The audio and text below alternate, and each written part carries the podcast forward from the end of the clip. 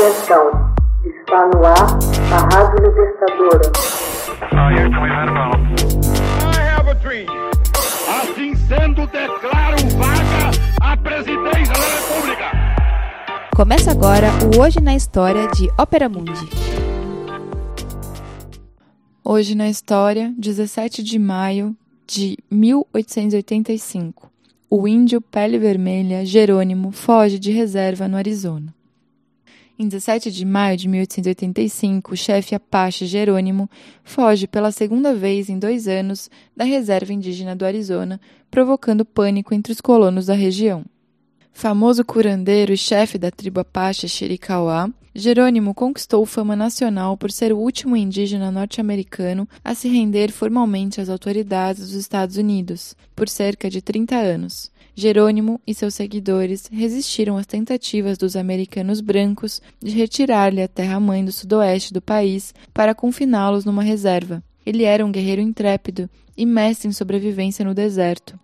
Os melhores oficiais do exército norte-americano consideravam quase impossível localizar Jerônimo, muito menos derrotá-lo decisivamente.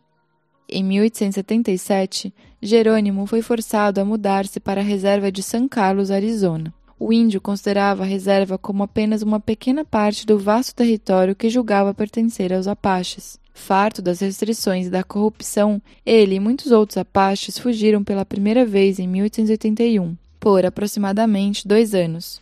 O grupo de Apaches assaltou a área rural do sudoeste do país, a despeito dos grandes esforços do exército para capturá-los. Finalmente, Jerônimo, cansado do contínuo assédio do exército, concordou em retornar à reserva em 1884, mas em grande parte nas condições que ele mesmo estabeleceu. Não permaneceu aí por muito tempo. Dentre as muitas regras impostas aos apaches na reserva constava a proibição de ingerir bebida alcoólica, inclusive uma cerveja fraca tradicionalmente fabricada a partir do milho. No começo de maio de 1885, Jerônimo e uma dezena de outros líderes apaches deliberadamente resolveram organizar um festival da cerveja. Raciocinando que as autoridades não iriam tentar punir um grupo tão grande de pessoas, assumiram abertamente o evento, esperando que isso levasse a entabular negociações. Devido a problemas na comunicação, porém, o exército deixou de responder. Jerônimo considerou que o atraso indicava que o exército estaria preparando uma drástica punição pela violação das regras da reserva. Antes de permanecer na reserva, exposto e vulnerável, Jerônimo preferiu fugir com 42 homens e 92 mulheres e crianças. Movendo-se rapidamente em direção ao sul, Jerônimo assaltava povoados ao longo do caminho à procura de suprimentos. Numa oportunidade, atacou um rancho de propriedade de um homem chamado Phillips, matando-o, sua mulher e duas crianças moradores temerosos exigiram uma rápida ação militar.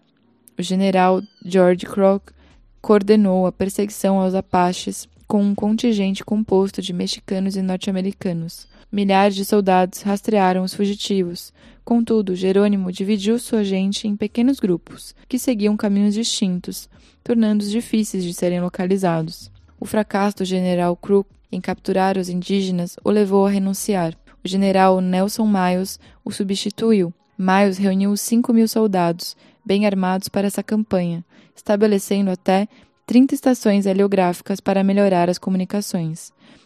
Miles também se mostrou incapaz de localizar o esquivo guerreiro, informando que muitos da reserva Apache, inclusive membros da sua própria família, haviam sido levados para a Flórida. Jerônimo aparentemente perdeu a vontade de lutar, depois de um ano e meio de fuga. Jerônimo e seus 38 remanescentes seguidores renderam-se incondicionalmente a Miles em 3 de setembro de 1886.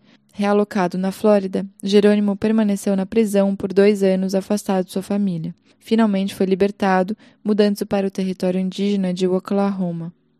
Jerônimo morreu de pneumonia no em Fort Sill, Oklahoma, em 1909. Hoje na história, texto original de Max Altman, Organização Haroldo Cerávulo, gravação Michele Coelho e edição Lela Manoeli. Você já fez uma assinatura solidária de Opera Mundi? Com 70 centavos por dia, você ajuda a imprensa independente e combativa. Acesse www.operamundi.com.br/apoio.